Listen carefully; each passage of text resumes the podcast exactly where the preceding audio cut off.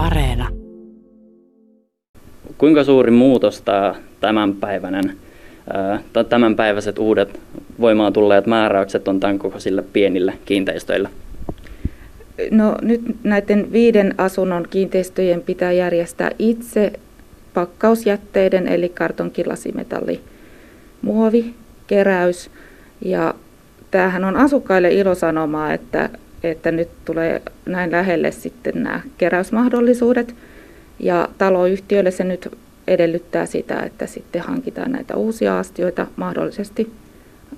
Poistetaan sitten joku loppujäteastia, jos siellä on useita, ja korvataan se sitten näillä hyötyjätteiden astioilla. Onko tämän kanssa oltu hyvin ajoissa liikkeellä? No aika hyvin on oltu liikkeellä. Kouvolassa nyt vähän on sellaista, kun tässä on samassa vaiheessa sitten tämä kuljetusjärjestelmän muutos. Eli Kymenlaakson jäte Oy järjestää Kouvolan alueella nämä pakkausjätteiden keräyksen. Ja sitten muissa kunnissa joissakin on edelleen kiinteistönhaltijan järjestämä jätteen kuljetus näillä hyötyjätteillä, mutta se tulevaisuudessa sitten muuttuu lain kautta. Öö, suuremmilla kiinteistöillähän on ollut paljon ennestään, niin kuinka paljon tämän kokoisia taajama-alueella olevia kiinteistöjä on niin kuin suhteessa?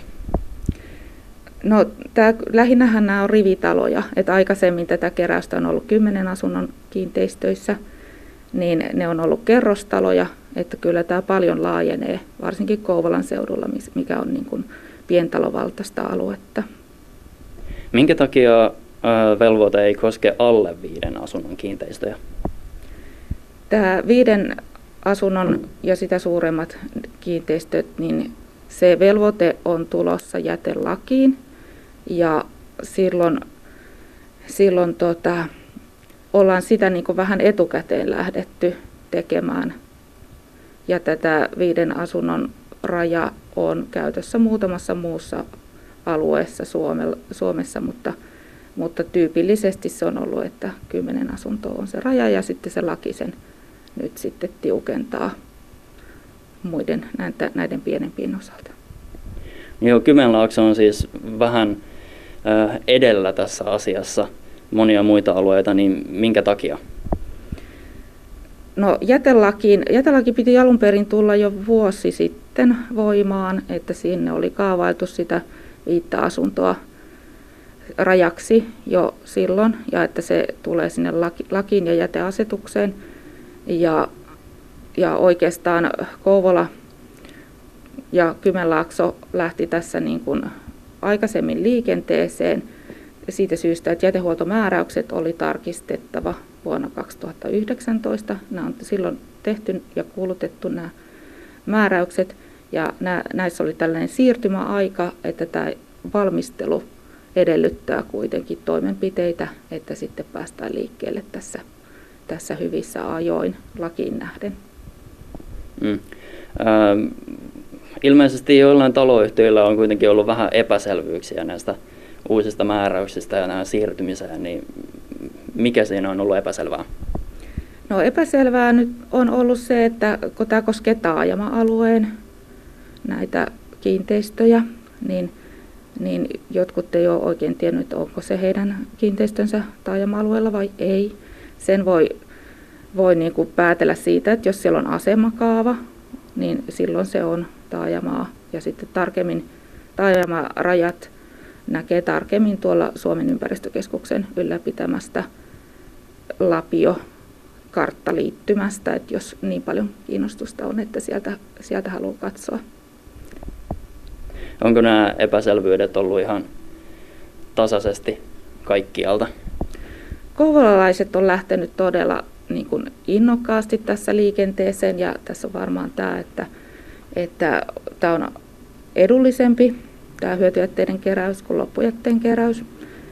Mutta sitten tuolla, tuolla rannikon alueella on enemmän niitä kysymyksiä ja, ja sitten kysytään, että, että jos vaan vienkin edelleen ekopisteeseen, niin, niin eihän mun tarvi laittaa. Mutta kyllä se tasapuolisesti koskee kaikkia viiden asunnon tai isompia kiinteistöjä, että, että vaikka siellä se ekopiste olisikin lähellä, niin sillä ei vapautusta voi antaa sitten tällaisesta jätehuoltomääräyksestä.